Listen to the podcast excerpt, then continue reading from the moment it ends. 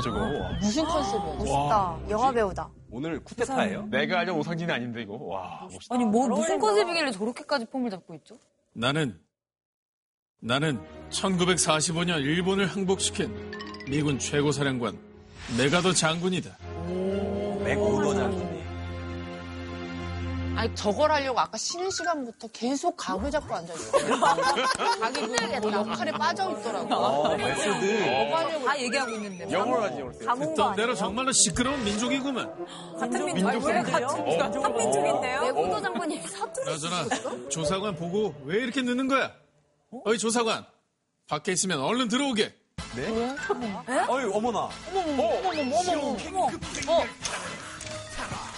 사령관님, 오늘부터 사클 집으로 파견된 조사관 김이라고 합니다.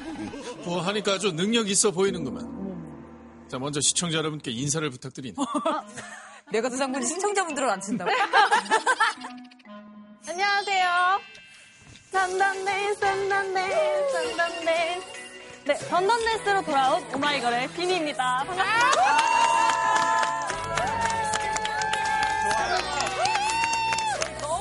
상큼하다. 아니, 제 초면에 인사하면서 춤추기 쉽지 않거든요. 많이 힘들었을 것 같아요. 반주도 네, 철판 한 번 깔아봤어요. 네. 어, 열심히 하겠습니다. 오마이걸은 됩니다. 괜찮아요. 평소 차크는 좀 보셨나요? 전에 지호님도 나와주시고 그러셨거든요. 산들님도 나오시고. 맞아요. 지호랑 이제 산재 선배님이 여기 왔다 가고 나서 저한테 너무 재밌다고 그날 강연을 그대로 저한테 알려주고 저한테 너는 진짜 꼭 나갔으면 좋겠어 하면서 되게 얘기 많이 해주세요. 그게, 어, 그게 딴 게 아니라, 어, 나만 당할 순 없이 약간 이런 느낌이야. 아, 그런 거 아니고 이제 말씀해 주신 것처럼 제가 공부하는 거 되게 좋아하고 아, 진짜요? 강연 듣는 걸 좋아해가지고 그래서 너한테 되게 잘 어울리는 프로그램인 것 같다 그래가지고 특히 좀 관심 있는 분야 같은 게 있어요? 요즘에 이제 한국사 공부를 하고 있고 대단하다. 근데 요즘에 아이돌들이랑 이렇게 이런 분들이 되게 학구적이다 보다. 어, 맞아요. 공부하고 외국어도 다- 되게 잘해, 다. 그런 그런. 네, 뭐 계속해서 얘기하면 좋겠지만 노닥거릴 시간이 없네. 어서 빨리 한국 소식을 전해주게. 네, 알겠습니다. 지금 한국인들이 생각만큼 쉬운 상대가 아니어서 미군정이 골머리를 썩고 있다고 합니다. 미군정의 하지 사령관이 한국인에 대해 이렇게 말했는데요. 한국인들은 아일랜드 사람들과 비슷하다. 그들은 집단적으로 움직이고 즐기는 것을 좋아하고 싸우기를 좋아한다. 술 먹는 것을 좋아하며 정치 권력을 사랑한다. 지적 수준이 높아 다루기가 쉽지 않다. 아, 굉장히 정확하게 파악한 거 아니에요? 만만찮아. 들어보니까 이거 정말로 골치 아프구만. 그럼 여론조사 결과는 나왔나? 네. 미군정이 실시한 여론조사 결과 다수의 한국인들이 원하는 통치 구조는 바로 사회주의라고 합니다. 에? 아, 저거는 좀. 사회주의? 이거 정말 곤란하기도 했구만. 비니조사관, 이거 어떻게 하면 좋겠나? 아무래도 그분을 모셔야 할 것 같습니다. 이 혼란을 해결해 주실 분은 그분밖에 없습니다. 누구지? 누구지? 그럼 빨리 그분을 불러보게. 네, 알겠습니다. 선생님!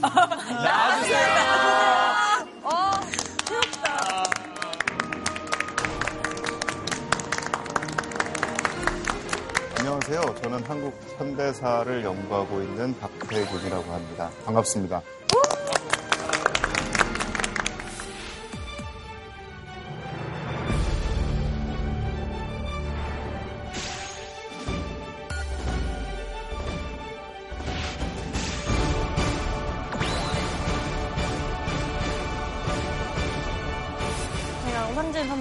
함께 당시 상황을 좀 재현을 해봤는데 네, 어떻게 보셨는지 궁금합니다. 저는 처음에 황정민 배우인 줄 알았어요. 와. 들어와. 들어와. 아, 선생님한테 갑자기 어딜 들어와. 안 되죠. 아유, 안 돼요. 그래서 메가더에게 빠져있다 자기 보니까. 역할에 빠졌어. 네. 근데 선생님, 저 내용이 다 사실인 건가요? 네, 사실입니다. 미군정이 처음 들어와서 굉장히 좀 당황했습니다. 미군정은 한국을 승전국이라고 생각하지 않고 들어왔는데 들어와서 보니까 한국인들은 우리가 임시정부도 있었고 일본에 대해서 선전포고도 했었던 그래서 우리는 결국은 독립을 쟁취한 그런 승전국이다라는 생각을 갖고 있는 거예요. 그러니까 당황할 수밖에 없는 거예요. 미군정으로서는 처음에 생각했던 것과는 다른 상황의 시나리오가 돌아가니까요. 그러니까 이제 그렇기 때문에 이제 저렇게 표현을 했는데 저는 두 가지 생각을 해요. 저 글을 보면 전 세계에 저렇지 않은 사람들이 있을까? 다 그래요. 근데 이제 뭔가 당황할 때는 저런 면들이 또 이렇게 좀 도드라져 보이는 게 있습니다. 근데 두 번째 사실 저는 아일랜드라는 부분도 약간은 제가 조금 주목을 하고 싶어요. 그러니까 아일랜드란 나라가 항상 옆에 영국이 있어가지고 항상 괴롭힘을 당한 나라예요. 근데 우리가 사실 일본한테 항상 괴롭힘을 당한 나라거든요. 그러니까 이제 이런 부분에서의 이제 공통점이라는 부분들은 또 굉장히 흥미로운 부분인 것 같아요. 두 번째는 한국의 사회주의에 대한 어떤 지지도가 굉장히 높은 겁니다. 미국 입장에선 진짜 저 부분이 제일 당황스러웠을 수도 있을 것 같아요. 그렇죠. 그럼 왜 그 당시에 한국인들은 사회주의 라는 부분들을 더 선호했을까? 두 가지 이유가 있는 것 같아요. 하나는 사회주의를 채택했던 독립운동가들이 끝까지 친일을 하지 않은 분들이 많아요. 그러니까 이제 국민들 입장에서 볼 때는 이 사람들이 해방된 한국을 통치할 수 있는 그런 자격을 가진 사람이다. 이제 이게 하나 있다면 두 번째는 우리가 빠르게 성장할 수 있는 방법이 뭘까? 근데 자본주의 국가에서 가장 빠르게 성장을 했다고 하는 나라가 일본과 독일인데요. 100년 넘게 걸립니다. 빠르게 했음에도 불구하고. 그런데 소련은 1917년에 공산주의 혁명을 한 이후에 1945년에 세계 두 번째 강대국이 됩니다. 우리가 독립 이후에 빠르게 성장을 하려면 사회주의적인 시스템으로 가는 게 더 빠르지 않겠는가. 그런 부분에서 이제 사회주의에 대한 선호도가 높았던 거죠. 근데 생각해보니까 1945년에 우리가 이제 해방을 하고 1950년에 이제 6.25 전쟁이 일어나기까지 그 5년 동안의 시간은 사실 우리가 크게 뭐 배운 적이 많이 없는 것 같아요. 자세히 안 배웠던 것 같아요. 맞아. 그게 한 페이지가 안 됐던 것 같은데. 네, 얼마 안 돼요. 국사 교과서에서. 그런데 이 시기 역사 굉장히 중요합니다. 저는 이 시기에 대한 이해가 오늘의 한국을 이해하고 오늘의 한반도를 이해하는데 저는 가장 중요한 출발점이 된다고 생각을 해요. 제가 질문을 하나 드려볼게요. 유럽에서 분단된 나라가 어떤 나라가 있죠? 독일. 독일. 독일 있죠. 왜 분단을 시켰을까요? 힘을 쪼개려고 그런 거예요. 맞습니다. 그러니까 전범 국가가 이후에 더 이상 전쟁을 일으키지 못하게 하려고 그 나라를 분단을 시킨 거죠. 네. 그럼 아시아에서 어떤 나라 분단이 돼야 돼요? 일본. 일본. 네, 아니 제가 뭐 일본의 분단을 원하는 게 아닙니다만 네, 네, 예. 유럽의 상황을 본다면 네. 아시아에서도 평화를 위해서 한다면 사실은 전범 국가를 네. 분할을 시키고 거기에 힘을 빼야 되는 거죠. 네. 근데 오히려 그 나라의 식민지였던 한반도가 한국이 분단이 된 겁니다. 아, 진짜 그렇네, 생각해 보니까. 네. 몰랐네. 되게. 우리는 거기에다가 전쟁까지 겪었습니다. 그러게. 왜 우리는 그런 역사를 겪었어야 됐을까?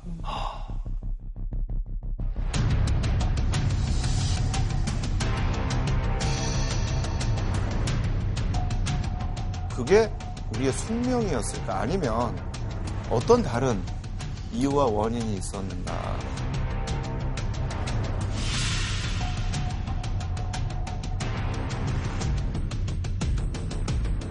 이런 어떤 분단과 전쟁을 막고자 했었던 노력, 또 그걸 했었던 분들에 대해서 오늘 얘기를 좀 해보려고 합니다. 와, 그래서 오늘의 주제는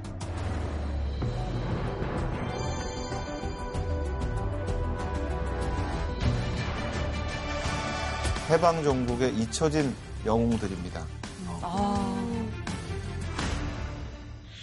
제가 먼저 질문을 드릴게요. 분단이 왜 되었는가에 대해서 혹시 배운 거에 대한 기억이 있으신가요? 6월 25일 날 북한이 천해로 와, 서 네. 미국이랑 소련이 관여하면서 38선을 그으면서 휴전해라. 이래서 분단했다. 요렇게, 요 정도 저는 알고 있거든요. 아, 정확하게. 정확하게 알고 계셔. 예. 그래? 마치 마치 살았던 사람처럼. 경험했던 사람이. 예. 제가 아주 간단하게 정리를 하면 1945년에 한국은 해방이 되었다. 그런데 우리는 미국과 소련에 의해서 분단이 되었다. 그리고 그로 인해서 남한과 북한에서 서로 다른 체제 정부가 수립되었고 1950년에 북한의 남침에 의해서 전쟁이 일어났다.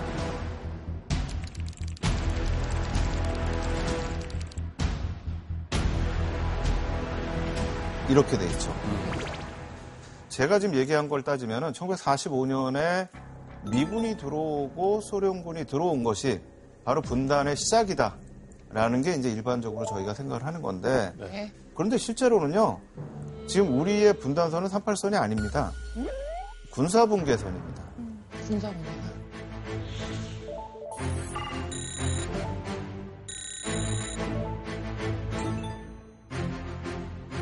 여기에 핵심은 일본이 패망한 직후에 나온 네. 일반 명령 1호라고 하는 겁니다. 이게 이제 메가더 사령관이 발표를 한 건데요. 한반도 북위 38도 이북의 일본군은 소련군에게, 이남의 일본군은 미군에 항복하라. 미국과 소련이 들어오는 경계선이 38선이 되는 겁니다. 우리 메가더 사령관께서 읽어주신 일반 명령 1호에서 분할 점령을 규정한 거는 한반도만 있는 게 아니에요. 그 당시에 한반도와 중국과 인도 차이나 이 세 군데의 분할 점령이 들어옵니다. 이세 가지 분할선이 지금까지 분단선으로 돼 있는 곳은 어느 곳도 없어요. 중국은 49년에 공산주의 혁명하면서부터 통합이 돼버립니다. 베트남 분단이 됩니다. 근데 베트남은 17도선으로 분단이 됩니다. 한반도도 38선이 아니고 군사분계선으로 바뀌는 거죠. 네. 그러니까 1945년 그 순간에는 한국이 분단된 상태가 아니에요. 임시적으로 연합군들의 편의에 의해서 분할이 돼 있었던 겁니다.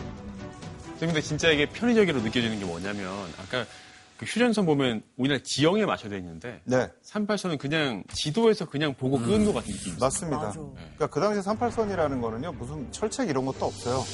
그냥 길에다 38이라고 썼어요.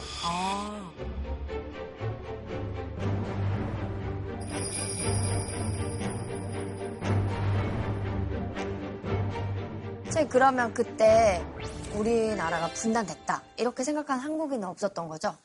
저는 그렇게 생각을 합니다. 물론 이제 다르게 보시는 분들도 있지만 1950년에 전쟁이 발발하기 전까지 나오는 얘기들을 보면 조선 사람이다, 한국 사람이다 이런 얘기는 있는데 남한 사람이다, 북한 사람이다 이런 얘기는 없어요. 어... 그러니까 그때까지는 우리가 뭐 분단되고 이 분단이 오래 가고 전쟁이 되고 전쟁 이후에도 뭐 남북 간에 막 갈등이 있고 이런 생각을 안 했던 것 같아요. 그러면 여기서 중요한 질문은 지금까지 왜 그러면 우리만 유일하게 분단 국가로 남아있다라는 겁니다. 그렇죠. 굉장히 중요한 질문입니다. 네.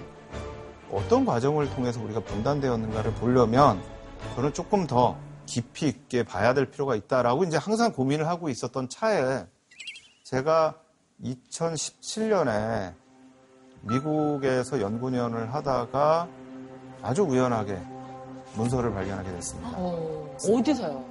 네, 하버드 대학에서 발견을 했는데요. 하버드 대학 다니셨어요? 안 다닌 게 아니고요. 제가 이제 교수들은요 6년에 한 번씩 이렇게. 연구년이 있습니다. 그래서 이제 연구를 하러 가는데 하버드 대학의 사서 선생님이 거치 문서라는 게 있는데 이게 사람들이 무슨 무슨 문서인지 모르는데 혹시 아시냐고. 근데 제가 완전히 사실 경기를 했어. 거치 문서가 거치가 어찌가 뭔데요? 제가 석사 논문을 쓸 때요, 미군정 초기의 문제들을 가지고 썼어요. 미군정과 정치 세력 간의 뭐 여러 가지 갈등 뭐 이걸 가지고 썼는데, 그때 거치라는 사람이 있었어요. 근데 이 사람이 정치 공작을 했던 사람이에요. 정치 공작이라는 게 어떤 걸 말씀하시는 거예요? 그러니까 정치인들을 만나가지고 미군정이 원하는 방향으로 정치 흐름을 돌리는 거죠. 아, 근데 저희 아주 훌륭하신 선배님이 저한테 하셨던 얘기가 버치는 전 세계에서 가장 똑똑한 중이다. 중이다. 중. 소위, 중위, 대위. 스님이라고 들었어요. 중이 아니라. 중이다. 중이다라고 들었어요. 아니, 똑똑하게 생겼네. 음. 그런데 버치 문서가 있다는 거예요. 네. 뭐 저는 완전 진짜 황금을 캔 것 같아요. 역사하는 사람들한테 자료라는 건 너무너무 중요하고. 네 네. 그래서 이제 제가 이 문서를 보기 시작했죠. 와. 근데 열어봤더니 정말 대단했어요. 오, 어떤 무슨 게 내용이에요? 있길래? 뭐가 있었어요?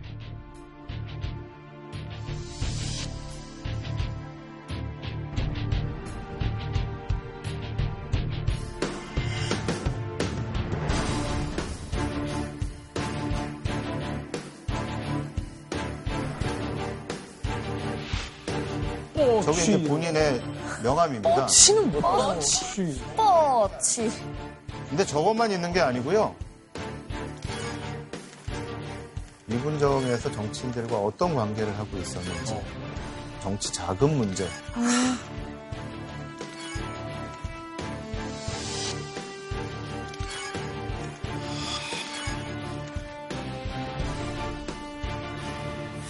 처음에 그 문서를 보시고 네. 어떤 기분이셨을지가 궁금합니다. 신봤다. 어, 되게 행복해 보이시는데요. 지금도 행복해. 이거가 학계에 굉장히 좀 큰 공헌을 할 수 있겠다 이런 생각을 했죠. 그래서 지금부터는 버치 보고서에서 나온 내용들을 좀 중심으로 해가지고 우리가 분단이 어떻게 됐는가라는 거를 밝혀보도록 하겠습니다. 45년 8월 15일에 일본이 항복을 하잖아요. 네. 그래서 미군이 들어온 게 9월 9일이에요. 당시에 미군정의 사령관으로 들어온 분은 존 하지라고 하는 분인데요. 이분은 1차 세계대전부터 해가지고 야전에서 계속 계셨던 분이에요. 민사를 하거나 통치를 하거나 이것보다는 군사적인 부분에서의 그 부분이 많은데 근데 이분이 일본이 패망할 때 오키나와에 있었어요. 근데 이게 소련군은 이미 들어와가지고 38선 이북 지역을 거의 다 점령을 한 상태입니다. 근데 미군은 9월이 되도록 못 들어가고 있잖아요. 빨리 들어가야 돼요. 가까이 있는 사람 들어가라 하고 들어온 거죠. 가까우니까. 그냥 네. 가까워서요? 가깝죠. 군정이라는 게 군사 정부입니다. 그러면 정부를 세웠는데 그러면 정부를 통치할 수 있는 요원들이 있어야 되잖아요. 네. 준비가 하나도 안 되는 거예요. 통치를 하려면 그 지역을 알아야 되는데 그 지역을 아는 사람도 없어요.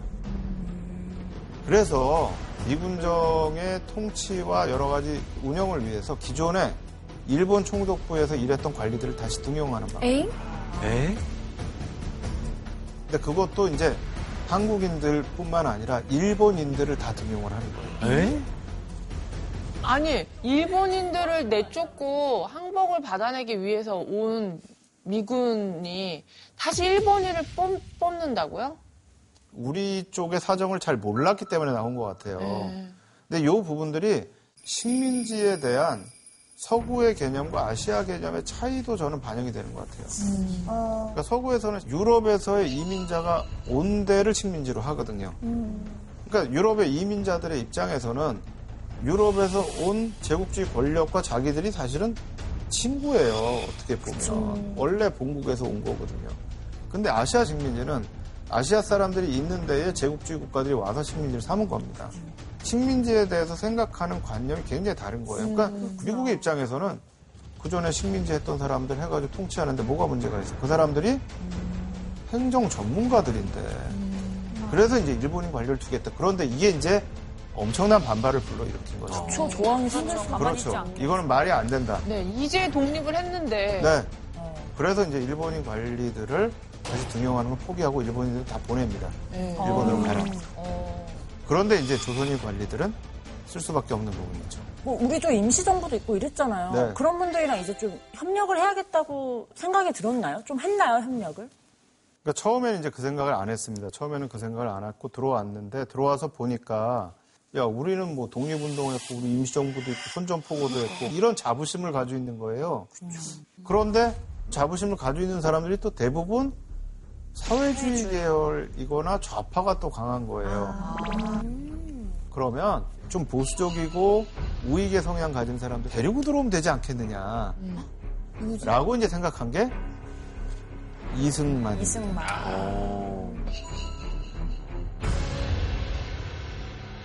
사실 이승만 대통령 그 당시에 제일 유명한 정치인이었어요. 아. 정치 활동을 19세기부터 시작을 해서 독립협회부터 시작했거든요. 네. 45년 9월 9일에 조선공산당에서 조선인민공화국이라고 하는 조직을 세웁니다. 근데 그 조직의 대통령으로 이승만을 앉혀요. 오. 이승만이 본인 승낙이 아니야 그거 관계없이 그 정도의 명성을 가지고 있었던 거죠. 양쪽 다 영입하고 싶은 인재. 그렇죠. 미국에서는 특히 이승만에 대해서 더 중요하게 생각했던 게 이승만 대통령이 굉장히 강력한 반공주의자입니다. 아, 딱이었겠네요, 진짜.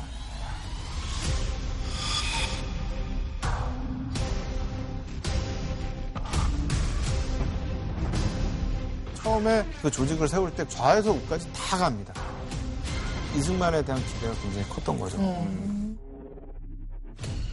그런데 암초에 부닥칩니다. 그 조직에서 연설을 하면서 친일파 문제에 대해서 굉장히 애매한 표현을 하십니다. 아, 그러니까 이승만 대통령의 가장 대표적인 구호 중에 하나가 덮어놓고 뭉치자. 어떻게 됐던 가 우리는 지금 분열되면 안 된다. 저는 나쁜 얘기 아니라고 생각해요. 일단 뭉쳐야죠, 사람들이. 그래야 힘이 되죠. 그런데 뭉치는데도 뭉칠 수 있는 사람이 있고 뭉치면 사람이 안 되는 사람이 있는 거죠. 음. 이렇게 되니까 사실 정치인들이 실망하기 시작한 거예요. 그쵸. 하나, 둘 등을 돌리기 시작한 거죠. 아, 그래서 이제 미군 쪽이 또 고민을 하다가 그 다음에 불러들이는 게 김구 주석입니다. 아, 임시정부죠. 근데 이제 임시정부를 들여오는데 이제 문제가 있어요. 임시정부는 정부입니다. 그런데 당시 유일한 정부는 미군정. 미군정 하나밖에 없습니다. 뿐만 아니라 임시정부를 인정하게 되잖아요. 그러면 조선공산당에서 만든 조선인민공화국도 인정을 해야 돼요. 아, 그래서 이제 미군정을 유지하면서 개인 자격으로 들어와요. 그래서 임시정부의 요인들이 다 서명을 하고 들어옵니다. 우린 개인 자격으로 들어옵니다.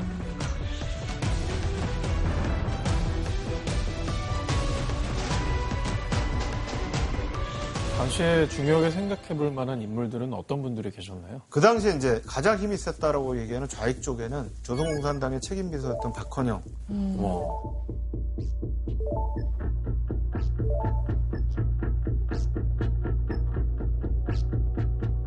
역사를 연구하시는 학자들이 아 이승만이 저렇게 들어왔고 군가 들어왔으니까 결국은 미군정이 계속해서 이승만을 지원을 해가지고 대한민국 정부를 수립하는데 이승만을 대통령으로 만든 게 아니냐. 결과적으로 어쨌든 대통령이 됐으니까. 그러니까요. 네. 그런데 저는 이 버치 보고서에 나오는 자료들을 보고 깜짝 놀랐어요. 미군정은 이승만이 대통령이 되지 못하도록 너무 노력을 했어요. 진짜 왜요? 이거 의외네. 하지 사령관이 이승만 김구한테 뒤에 물러서 있어라. 오히려 나는 제3의 임무를 지원을 할 거다. 어, 진짜. 니네가 뒤에서 이 제3의 임무를 좀 지원을 해라. 이제 이렇게 되니까 이승만 대통령이 야 이러다가 내가 정치적인 위치를 완전 히 잃어버리는 거 아니야? 미국에 로비를 하러 갑니다. 미국 로비를 하러 가는데 그 다음에 제가 발견한 게 뭐냐면 이승만이 한국에 돌아오는 걸 막으라는 얘기예요. 심지어. 아니 처음에 전용기까지 보내서 모셔온 거잖아요. 그게 이제 45년 시점이죠. 근데 그 사이에 뭔가 예, 이상한 그 일이 사이에 벌어진 건가요? 이승만과 김구와는 미군정이 같이 할 수 없다라는 거를 미군정이 깨달을 수 있는 굉장히 중요한 사건들이 있었던 거예요. 네. 큰 배신했나 소용돌이가. 있었죠. 이 큰 소용돌이의 중심에는 신탁 통치 파동이 있었어요.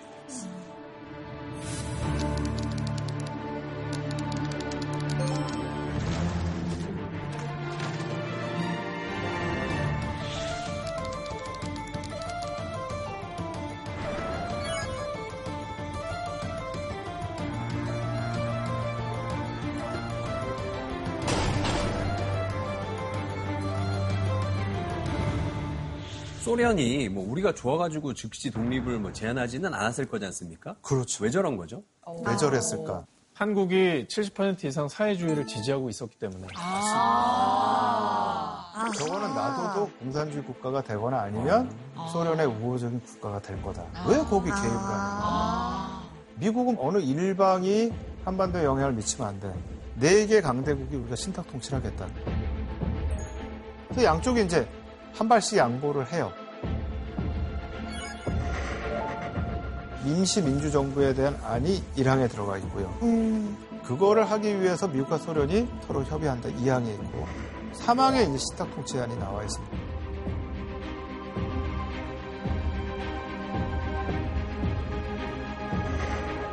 어쨌든 5년만 지나면 독립국가 만들어 준다는 얘기였던 거죠. 그렇죠. 근데 그것도 최장 5년이지 임시정부하고 협의해서 안 할 수도 그럴 수도. 있는. 네.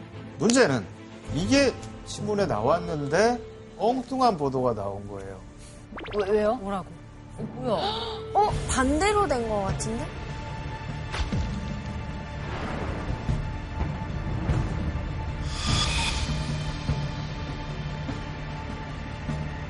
완전 가짜 뉴스 아니에요? 완전 왜 가짜 저렇게 뉴스. 쓴 거예요? 의도가 있어요? 반대인데요. 저 기자 그러니까. 누군가요? 그러니까. 저 기자는 좀 욕먹 기자가 잘못했네. 아, 기자가 헷갈린 거 아니에요? 해석을 잘못한 거 아니에요, 영어라서? 잘못 읽었나요? 문제는 지금도 모르겠어요.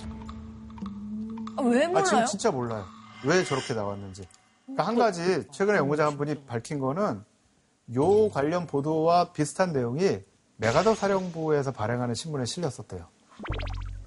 그래서 추측컨대 그 신문이 그대로 번역된 건 아닐까라고 받아쓰기 추측을 합니다.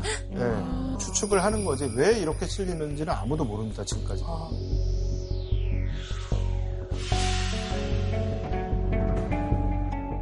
이게 완전히 당시에 한국을 흔들어놔요. 그렇지.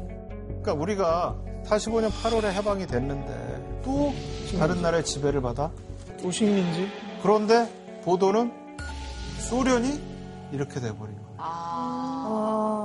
이 얘기가 나오기 전에는요. 한국인들은 미국에도 소련에도 다 호의적이었어요. 네. 어쨌든 독립 도와주려고 들어오는 거니까. 그런데 연합국인데. 이 얘기가 딱 나오면서 어, 이 뭐지?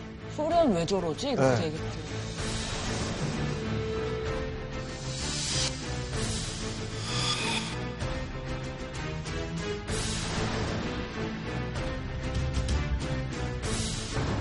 초기에는요. 반탁 쪽의 의견이 엄청나게 강했어요. 반탁 운동이 시작되면서 그 당시에 미군정하고 제일 친했던 게 한국민주당 쪽이고 한국민주당의 수석총무가 송진우라는 분인데 이분이 암살당해요. 어. 근데 이분이 반탁 운동 하지 말자 그랬다는 거예요, 소문. 어. 소문이. 소문이. 네. 송진우 씨는 알고 있었거든요. 신탁 통치안을 미국이 제기했다는 걸. 어. 그러니까 반탁 운동을 강하게 하면 딜레마에 빠질 거라는 것도 알고 있었던 거예요. 근데 무슨 얘기를 하셨는지 모르겠지만 결국은 암살이 됩니다. 근데 선상의 결정 사항이 알려지고 나서는 사실은 분위기가 좀 바뀝니다. 아. 1월 초에 조선공산당에서 우리는 모스크바 3상회의 결정 지지한다 라고 얘기를 한 거예요. 그러면서 좌익은 신탁 통치 찬성을 해 이렇게 돼버린 거죠. 그러니까 신탁 통치를 반대하는 쪽과 신탁 통치를 찬성한다라고 하는 쪽 간에 갈등이 시작이 된 겁니다. 그런데 사실은 모스크바 삼상회의의 결정을 지지한다라고 하는 쪽에서는 단 한 번도 참탁이라는 표현을 한 적이 없습니다. 그런데 여기는 모스크바 삼상회의 결정 지지파야 길잖아요. 어려워. 그럼 네이밍이 안 되니까 저기 찬탁파. 아, 저 때부터 줄였구나. 그러고 맞아요. 그때부터 줄였어요. 그 다음에 반탁. 그러면 신탁 통치의 방점을 찍는 거죠. 어.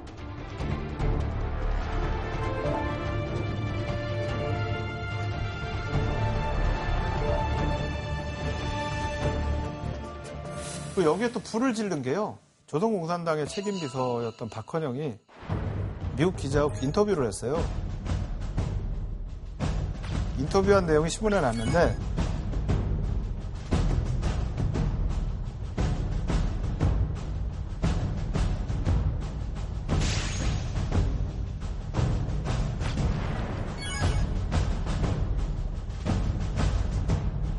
소련의 보호국이 되는 거를 찬성한다 이렇게 딱 나온 거예요. 의도된 왜곡이에요.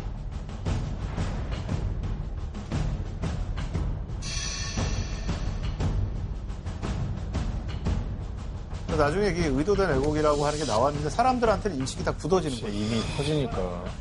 그런데 인터뷰가 왜곡 보도가 되면서 찬탁 세력은 친소 세력이고 친공 세력이고 매국노다 네, 심플하게 갔네요. 그렇죠.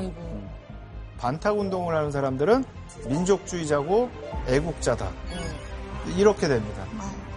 근데 거기에 친일파들이 그쪽으로 들어가요. 아이고. 그러니까 이분들이 이제 애국자로 둔갑을 하는 과정들이 나타나게 돼요. 아, 아니, 매국 넣으면 저쪽에 있어야 되는데 그렇죠. 애국자 쪽에 친일파가 들어온 거죠. 네. 너무 속 터진다. 이게 이제 프레임입니다. 정치는 프레임이 굉장히 중요합니다. 아, 보수 쪽하고 우익 쪽은 사실은 저 프레임이 본인들이 주도권을 갖게 된 굉장히 중요한 프레임이 돼버린 거예요. 그러니까 저걸 놓을 수가 없어요. 45년에 해방됐을 때의 가장 중요한 이 정치 구도는 민족 독립운동을 했던 사람들과 일본에 협력했던 사람들 사이의 대립 갈등입니다. 이 구도가 신탁 통치안이라는 내용이 나오면서 구도가 바뀌어요. 신탁 통치를 찬성하느냐 반대하느냐. 좌익과 우익의 대결이 되죠.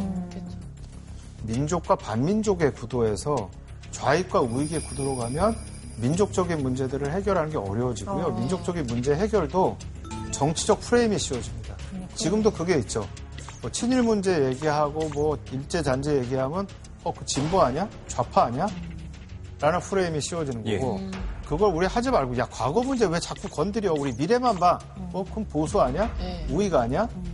이런 프레임들이 있는 거예요. 똑같이 아직도 있어요. 그 당시에 이제 그런 프레임들이 생기기 시작을 한 겁니다. 당시에 갈등이 얼마나 심했었나요? 양쪽이 3.1운동 기념 행사를 따로 했죠. 어, 그 겸상 안 정도예요. 한다. 정상도 안 했어요. 예. 1947년 3.1절 기념식은 민족 분열의 양상을 드러냈다. 민족 진영은 서울운동장에서 좌익은 남산에서 따로 이 기념식을 갖게 된 것이다. 두 갈래의 시위대가 남대문에서 마주치면서 급기야는 유혈이 낭자한 충돌을 일으키고 말았다.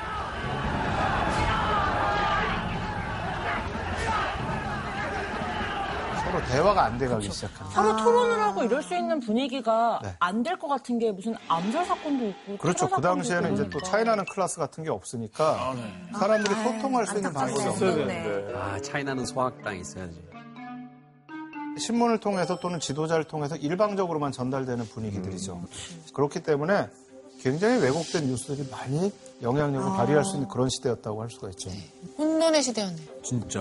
근데 미국과 소련은 너무 당황했을 것 같아요. 소련은 당황했죠. 그래서 소련에서 소련 정부가 타스 통신을 통해서 계속 발표를 해요. 우린 시탁 통치 한 적이 없어.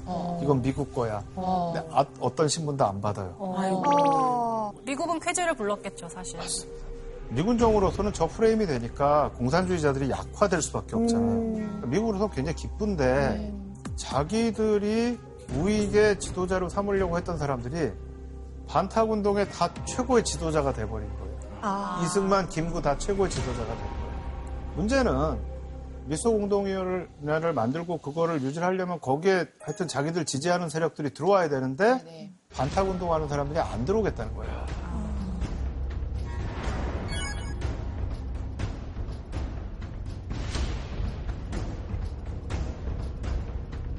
결국은 반탁 운동 세력이 하나도 안 들어가니까 미국이 결렬을 시켜버려요. 왜냐면 우리 편이 하나도 안 들어가요. 처음엔 쾌제를 불렀지만 시간이 지날수록 자기 딜레마에 빠지는 겁니다. 네, 그러네요. 그래서 2차 미소 공동회의를 준비하면서 이제는 반탁 운동하는 사람을 제외시켜버리자. 이게 이제 이승만과 김구를 좀 뒷방에 가 계세요. 아. 하게 되는 배경이 되는 거예요. 네. 아, 이런 일이 있어. 이건 좀 복잡하다. 선생님, 근데 이제 이승만 박사는 미군정의 원래 바람과는 달리 신탁 통치를 반대를 하셨잖아요. 네. 그 이유가 있을까요? 그 당시에 정치를 하려면 어쨌든 정부와 권력과 가까이 해야 되잖아요. 그럼 미군 정 쪽에 따라야 되는데 그럼 왜 이승만은 안 가려고 했느냐? 이승만은 아는 거예요. 미국과 소련의 합의에 의해서 만약에 통일된 어떤 정부가 수립되면 나는 정치적 주도권을 잡을 수가 없다. 왜? 소련이 안 받죠. 공산주의 쪽에서 이승만을 받을 수가 없어요. 그러니까 이승만은 반탁운동이라고 하는 이 가치를 놓아버리면 자기가 정책 주도권을 잡을 수 없다라는 것을 명확하게 인식하고 있습니다. 그래서 미군정 입장에서는 미국과 소련이 미소공동위원회를 하는데 소련과의 협의를 모두 성공적으로 이끌 수 있는 능력을 가진 사람들을 찾아보자. 제3의 인물. 그렇죠. 거기에 이제 핵심으로 들어오는 게 김규식이라는 거. 김규식. 김규식. 김규식이라는 분은요 임시정부의 부주석을 했습니다. 그러니까 주석이 김구였고 부주석이 김규식입니다. 그 정도로 유명한 분인데 지금은 거의 잊혀져 가고 있죠. 그 생소해요, 사실. 네. 누군가 소개를 해주신다고 제가 얘기를 들었는데 주사관인 제가 어머 어머 아, 많은 걸 준비해오셨네. 어찌 보고서를 한번. 미군장에 지지한 김규식. 그는 누구인가? 어릴 적 고아였던 김규식은 벽지를 뜯어먹을 정도로 가난하게 살다 언더우드 선교사에게 입양됐는데요. 이후 우수한 성적으로 미국 로녹 대학을 졸업하며 무려 9개 국어가 가능한 어학 천재로 거듭납니다. 그의 재능을 일찌감치 알아본 총독부의 장학금과 교수직 제안을 박차고 독립운동에 뛰어들어 전 세계를 누볐고 대한민국 임시정부 부주석의 자리에까지 오르게 되는데요. 버치는 보고서에서 김규식에 대해 우리의 목적에 가장 근접한 리더라고 언급했습니다. 과연 그 이유가 무엇일까요? 이제부터 선생님이 설명해 주시겠습니다. 와. 많이 준비해오셨네. 그동안 능력 있네요. 가장 근접한 리더. 어떻게 근접했을까? 미소 공동위원회를 성공을 시켜야 되는데 그럼 여기에 들어올 수 있는 사람. 미국뿐만 아니라 소련군과도 같이 얘기할 수 있는 사람. 그러면서 미국의 입장을 지지해 줄 수 있는 리더가 필요하다. 그건 김규식이다.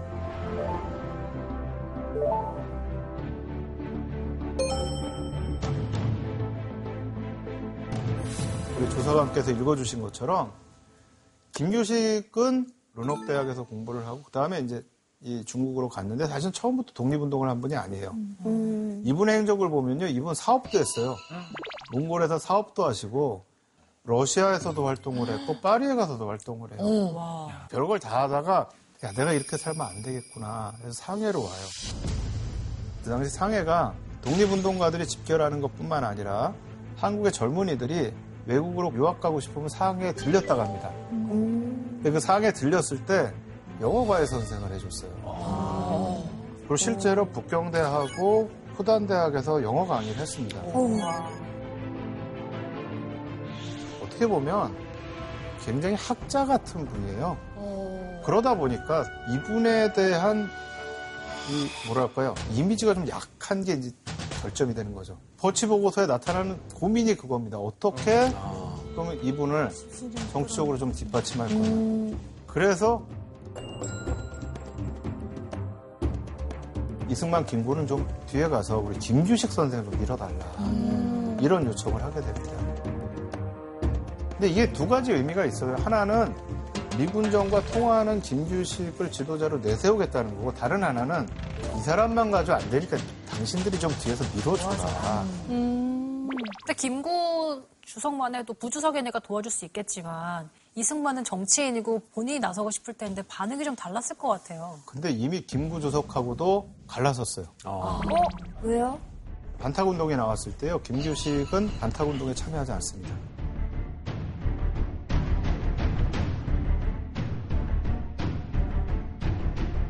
이승만 박사의 반응은 어땠나요? 이승만 대통령 입장에서는 절대 하고 싶지 않은 거죠. 그렇죠. 이러다가 내가 진짜 뒷방으로 쫓겨나겠구나. 그래서 이 양반이 지방순회를 시작을 합니다. 이승만 대통령이 미국에 있었기 때문에 정치를 본 거예요. 네. 제일 중요한 거 돈. 그 다음에 지역구입니다. 그래서 지방을 다니면서 거기에 자기 이제 세력들을 심기 시작한 거죠.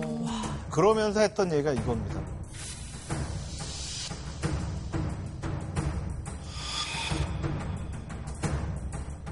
단독 정부화.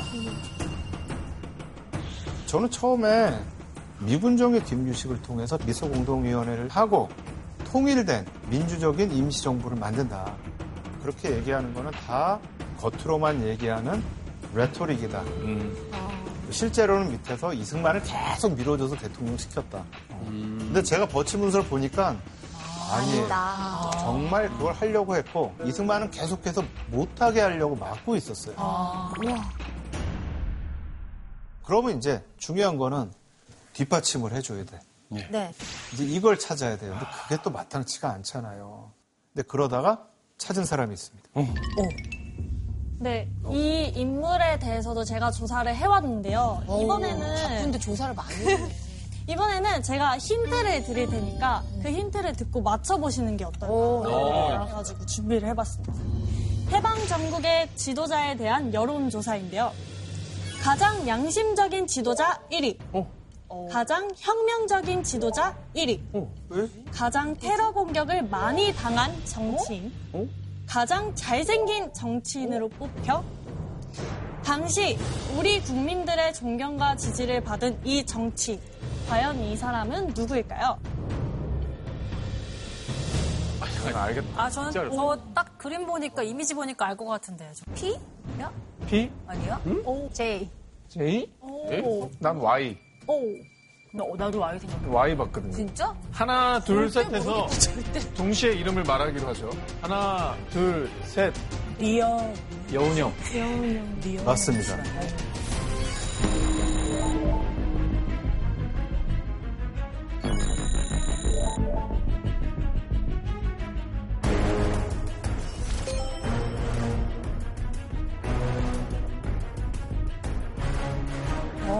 근데 진짜 처음 들어. 이분을 선택했다고요?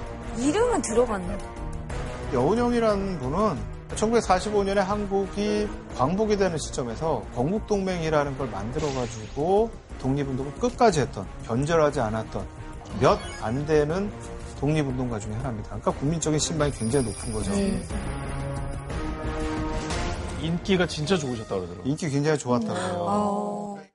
연설을 하나 딱 하잖아요. 그러면 사람들이 막 몰렸다는 거예요. 특히 대학생들, 고등학생들이 이렇게 몰렸다는 겁니다. 어. 여운 형이 굉장히 유명했던 부분의 하나가 뭐냐면 1920년에 일본의 수도에 가가지고 거기 제국 호텔에서 연설을 합니다.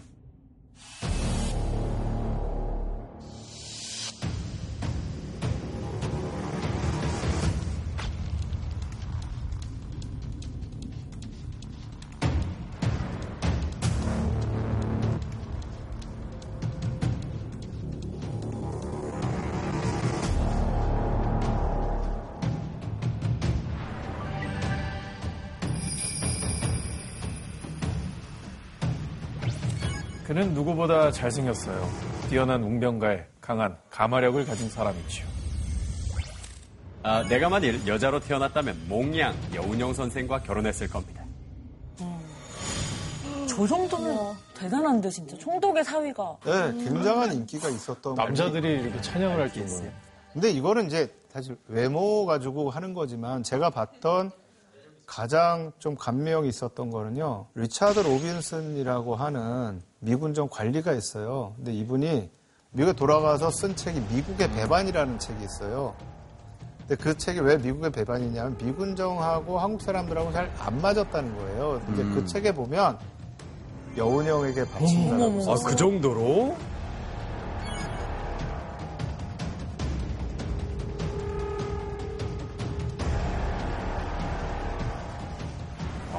진짜 존경해. 김영 선생님 일단 정치적 카리스마 매력을 다 가진 사람. 너무 매력이 그러니까. 여운형이라는 사람을 데려다가 대중적인 힘을 이용해서 김규식을 서포트해야 되겠다.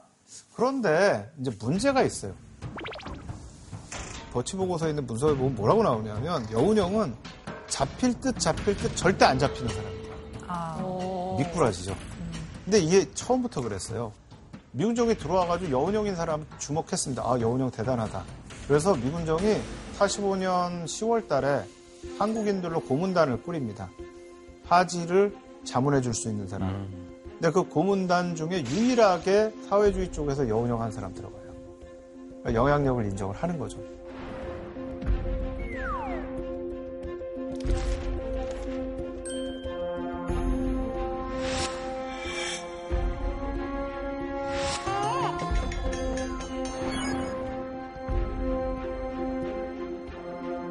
그럼에도 불구하고 왜 이 사람을 택했느냐? 우익과 말이 통하는 유일한 지도자예요. 두 번째, 김규식과 가까운 사람이에요. 3.1운동 때 김규식이 파리 강화회의 갈 때부터 김규식과 관계가 있습니다. 김규식을 강화해 줄 수 있는 건 여운형이 유일해요. 근데 이 사람을 믿기가 어려운 거예요. 사회주의자들하고 너무 가까워요. 거기다 영향력이 커요. 김규식에게 힘이 되겠지만 다른 한편으로는 여운형이 힘이 센 이상은 사회주의 세력들의 힘을 약화시킬 수가 없어요. 어, 딜레마가 있고. 그러니까 다른 한편으로는 여운형에게 약간 타격을 줘가지고 사회주의 쪽에 힘을 좀 빼야 되겠다. 근데 마침 여운형이 친일을 했다라는 기사를 보도를 합니다.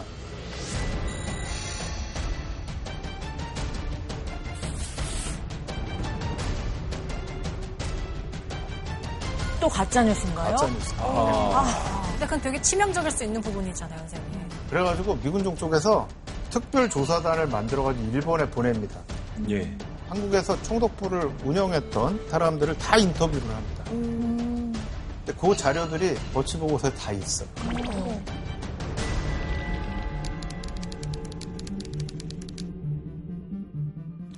여운형은 극단적인 반일주의자요. 만약 한국에 정치적 힘이 있었다면 그가 한국 지도자로서 적합한 사람이라고 믿습니다만. 와.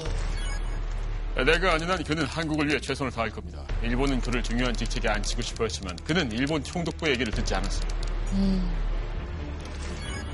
미국의 진정으로 독립된 한국 정부를 원한다면 여운형과 충분히 협조해야 하며 그에게 의존해야 할 겁니다. 와. 아니, 일본 총독들이 저렇게 극찬을 해요. 그러니까요. 어떻게 이럴 수가 있어요? 근데 저렇게 얘기하면 저희가 그때부터는 약간 의심할 수도 있어요. 혹시 저거 친일을 한 거 아니야? 너무 이렇게 그런다. 얘기하죠. 맞다, 맞다.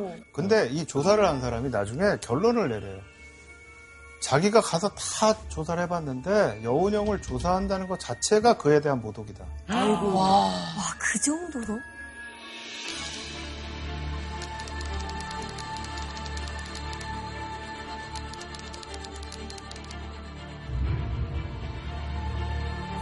근데 어쨌거나 여윤영 선생님의 이야기를 들으면 예, 사기캐라는 느낌이 좀 많이 들어요. 맞아요, 맞아요. 예, 반일주의자인데 일본 사람들하고 친분이 있는데 굉장히 존경을 받고 그 사위도 결혼하고 싶다. 오, 이거. 사위도 이거 결혼하고 싶다 그러고 근데 저는 그게 정치라고 생각을 해요.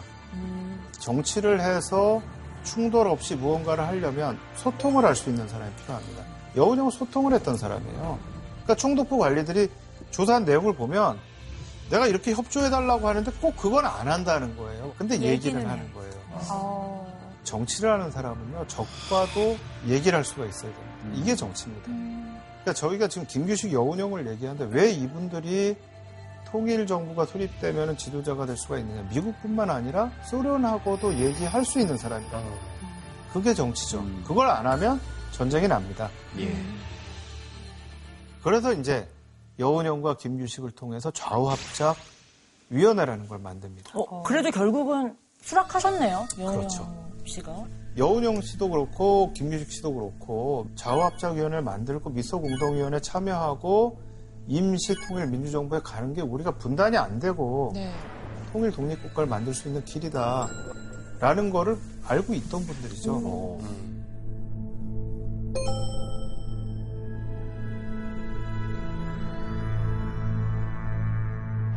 이걸 꾸리는데 제일 중요한 역할을 했던 게 바로 버치입니다.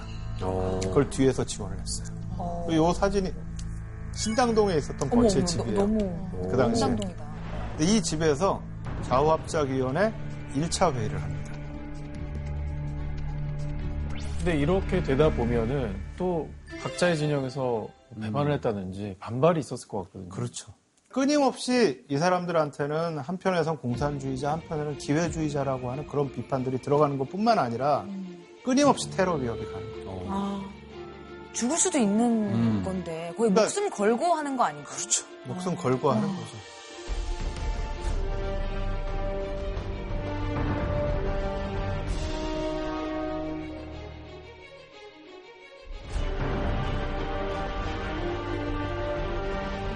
이 사람들을 워블러라고 이름을 붙이기도 했어요. 이게 흔들리는 사람들이에요. 뭔가 흔들리고 멈칫거리고 이런 표현을 씁니다.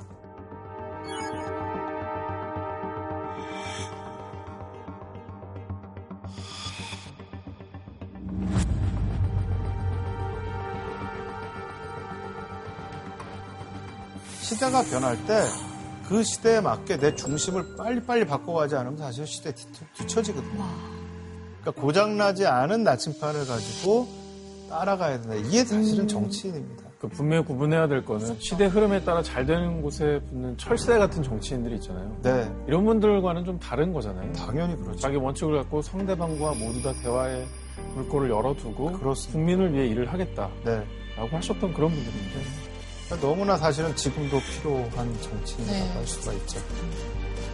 그렇게 주장을 하시면서 이제 좌우합작 위원회가 뜨고요. 그래서 좌우합작 7원칙이라는 게 나옵니다.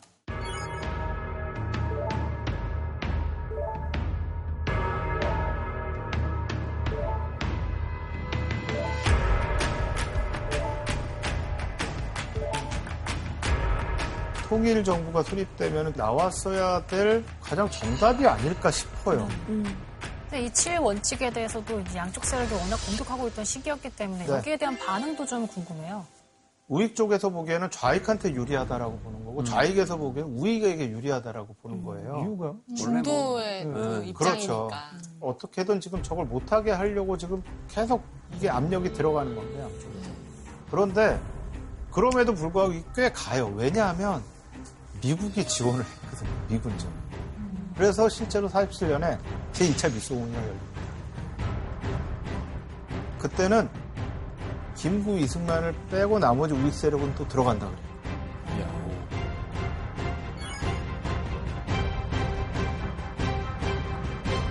미소 공의를 성공하도록 하기 위해서 임시조선정부 헌장까지 만듭니다.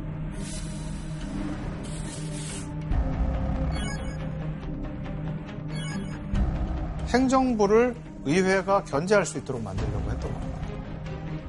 그만큼 미군정은 심각하게 미소공동위원회 성공과 좌우합작위원회를 통한 통일임시정부 수립을 고려를 했었다는 겁니다. 지금 제게 그냥 뇌피셜이지만 이대로 갔으면 분단 안 되고 뭔가 통일된 정부가 하나 나왔을 것 같거든요. 그러니까 사실 역사학자 입장에서 제일 어려운 질문이 예, 만약에라는 질문입니다. 만약에 이렇게 안 됐으면 이후에 어떻게 했을 것인가. 저는 좀 다른 나라 케이스를 보면서 생각하는 게 오스트리아 케이스 같은 거예요. 그러니까 오스트리아도 이렇게 좌익 우익 대립도 있었고 미국 소련이 서로 분할해서 점령을 하고 있고 한데 결국 55년에 통일정부 수립을 합니다. 그리고 자기들이 중립선언을 해버려요.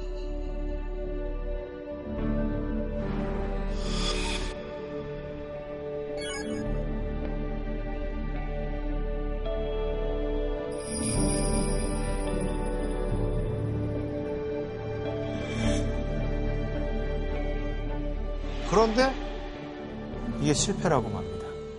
왜 이렇게 실패했을까? 깜짝이야.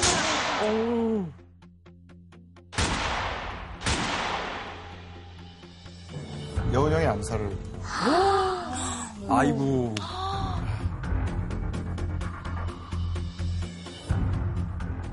이 2차 미소공의가 재개가 되고 이제 이게 막 해결되려고 하는 시점에서 죽는 거예요.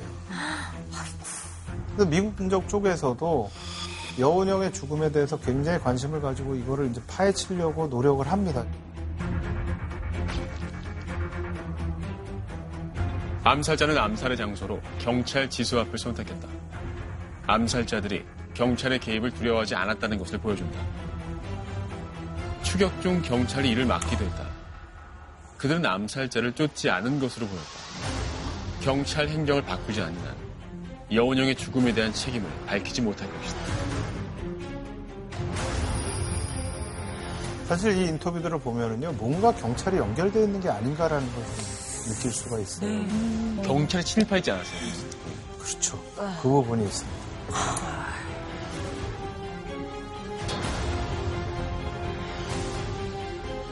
나는 감옥의 죄수를 위해 일하시는 신부님을 통해 한 직은에 대해 들었다. 그는 몇 년이 지나면 감옥에서 나올 수 있을 뿐만 아니라 원하는 지위에서 편하게 여생을 보낼 수 있을 거라고 한다. 암살자들은 그들에게 지시한 사람이 대통령이 될 것으로 믿고 있었다. 근데 제가 굉장히 중요한 얘기를 하나 들었어요. 에모리 대학의 총장을 하셨고 조한미국 대사를 하셨던 분이 요 시기에 미군정 CIC의 조사요원이었어요. 오. 근데 이분을 제가 모 회의에서 만났는데 자기가 그 암살 사건 조사를 했대요. 와. 한국에 와서. 네. 근데 조사를 해가지고 막 하는데 어느 선에 딱 갔더니 제가 굉장히 중요한 얘기를 하나 들었어요. 에모리 대학의 총장을 하셨고 조한미국 대사를 하셨던 분이 자기가 그 암살 사건 조사를 했대요. 와. 한국에 와서. 네. 조사를 해가지고 막 하는데 어느 선에 딱 갔더니 위에서 조사를 중단하라고 지시가 오. 왔대요. 그 위는 어디 위요? 미군정 위요 아니면 한국 미군정에서 지시가 돼요. 미군정에서? 네. 그래서 조사를 끝까지 못했다는 거예요. 그러니까 사실은 송진우 테러 사건이 있었고 지금 여운형 암살 사건이 있고? 조사가 제대로 이루어진 게 없어요. 조사할 수도 없어요. 아, 그럼 저 암살자 한직은 저저 사람은 진짜 암살자인지 아닌지도 몰라요. 아, 그러니까. 그러니까 실제로 당일날은 못 잡았어요. 도망가. 아, 경찰이 막아. 그래서 역사하는 사람하고요 수사를 하는 사람한테 추론은 굉장히 위험합니다. 자료가 없이 얘기하다 보면 굉장히 이상한 결론이 나올 수가 있어요. 그러니까 현재로서는 저희가 보면서 아 이게 경찰하고 관련됐을 수 있다. 그 다음에 조사가 제대로 이루어지지 않았다라는 거 이상으로 얘기하는 게좀 위험할 수 있는 상황이죠.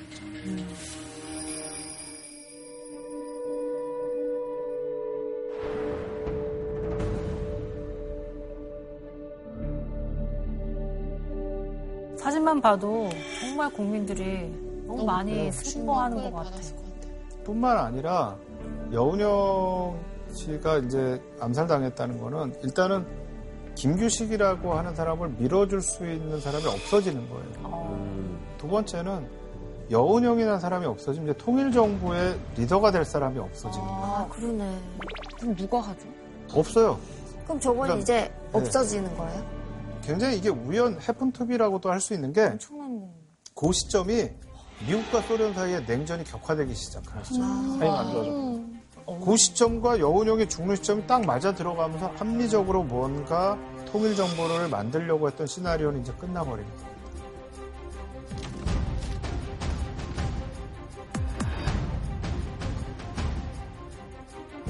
근데 그렇다고 또 그냥 끝내면 안 되니까 그래도 같이 할 수 있는 사람을 찾아야 되겠다. 그래서 이제 한국민주당이 그 당시에는 미군정의 여당이라고 할 수 있는 당입니다.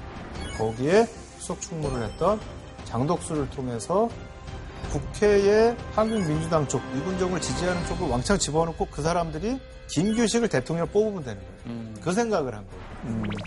그래서 장덕수가 거기서 조직을 어떻게 짤까 하는데 암살당했어요. 그걸 짜다가. 어, 저분도요? 네. 아이고. 경찰한테 총을 맞아 또 죽었어요. 직접. 경찰. 그런데 얼굴을 안 가렸다는 거예요. 그러면서 사모님이 얼굴을 봤는데 사모님을 살해하지 않고 그냥 유유히 갔다는 거예요. 잡혀도 된다.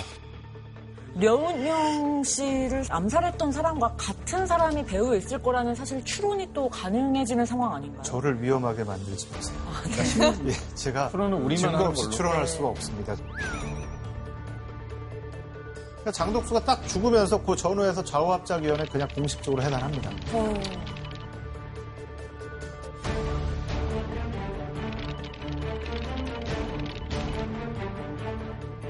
좌우합작도 실패하고 미소공의도 실패하고 남쪽에 대한민국 정부라도 잘 세워서 이끌어야 되겠다. 그러면 합리적인 지도자가 갔으면 좋겠다. 미군 정에서 포기를 안 하고 김규식한테 해봐라 할때 김규식이 난 거기 안 가고 나는 북쪽의 지도자들하고 회담하러 가겠다. 우리가 최소한 분단은 막아야 되지 않겠냐. 이러니까 사실 미군정 또 당황한 거예요. 우리가 지금까지 이렇게 지지해주고 밀어줬던 사람이 아, 거기에 참여를 안 하고 북쪽으로 간다고? 그러니까 사실은 미군정 쪽에서 계속 당신이 가면 이건 김규식뿐만 아니라 김구한테도 얘기합니다. 당신 목숨을 우리가 어떻게 보증할 수가 없다. 근데 이분들은 가요. 그러니까 이제 버치가 만나서 얘기를 하는 거예요. 그럼 마지막 한번 갔다 오고 그 다음에 정부에 참여합시다. 한번 이 정부를 합리적으로 이끌어 보세요. 근데 제가 버치 보고서를 보면서 가장 감명받았던 구절이 이겁니다.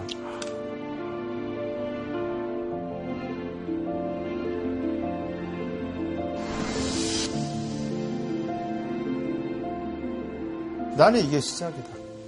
남쪽과 북쪽 사이의 분단을 막기 위해서 는 끝까지 노력을 하겠다.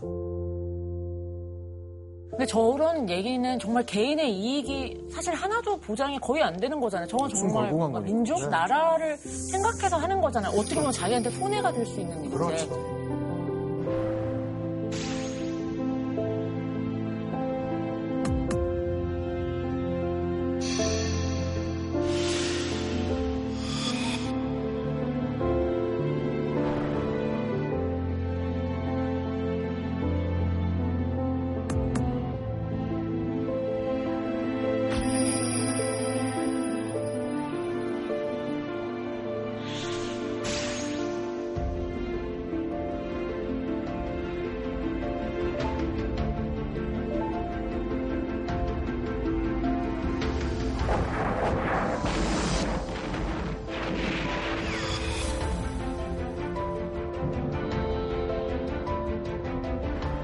김규식은 6.25 전쟁 때 결국 북한군한테 납치돼가지고 북쪽에 끌려가다 병사를 됩니다. 독립운동부터 그런 노력을 했던 사람의 최후라고 하기에는 너무 안타깝게 최후를 맞이하십니다. 근데 그리고 시간이 지날수록 이제는 기억하는 사람도 거의 없어요. 그 노력도. 근데 저는 이게 정말 중요하다고 생각을 하는 게요. 역사가 성공한 역사만 기록하지는 않습니다. 만약에 저희가 성공한 역사만 기록을 하면요. 의병운동이나 3.1운동을 기록할 필요가 없어요. 의병운동이 성공했나요? 3.1운동이 성공했나요? 길게 보면 3.1운동 때문에 열강들이 카이로 회담에서 한국의 독립을 약속하고 이건 길게 보면이고 3.1운동 자체로서 독립을 못 얻었잖아요. 실패했어요. 근데 우리가 왜 그걸 기억합니까? 사실은 그게 아니면 한국이 식민지가 되는 걸 원하지 않았다라는 걸 증명할 방법이 없어요. 근데 저는 이 좌우합작 운동이나 남북 협상이 저는 그렇다라고 생각해요. 실패했습니다. 이게 아니었으면 한국 사람들이 우리가 분단보다 통일 정부를 원했다라는 거를 증명할 수 있는 방법이 없어요. 왜 잊혀진 영웅들을 얘기를 하는가? 저는 이분들은 잊혀지면 안 될 것 같아요. 이 소중한 것들. 우리가 분단된 게요. 외세에 의해서만 분단된 게 아닙니다. 우리 내부에서 그 분열을 일으켰고요. 그 분열을 통합으로 막고자 하는 분들은 테러에 의해서 쓰러져 갔습니다. 저는 우리 내부에 분명히 책임이 있다라고 생각해요. 왜 우리가 계속 분단되어 있는가? 저희가 남북 간의 갈등도 얘기하지만요. 남남 갈등 얘기를 합니다. 근데 이걸 통합하지 않고서는 사실 우리가 분단이라는 문제를 해결할 수가 없습니다. 근데 그런 어떤 우리가 통합보다는 갈등을 만들어냈다라고 하는데 책임을 느끼고 이걸 극복할 방안들을 생각하는 그런 부분들이 저는 이 시기의 역사가 좀 굉장히 중요한 부분인 것 같아요. 또 그걸 위해서는 그런 노력을 했던 분들에 대해서 우리가 기억을 하고 그 의미를 짚어보는 것도 굉장히 중요하지 않은가 이렇게 생각을 합니다.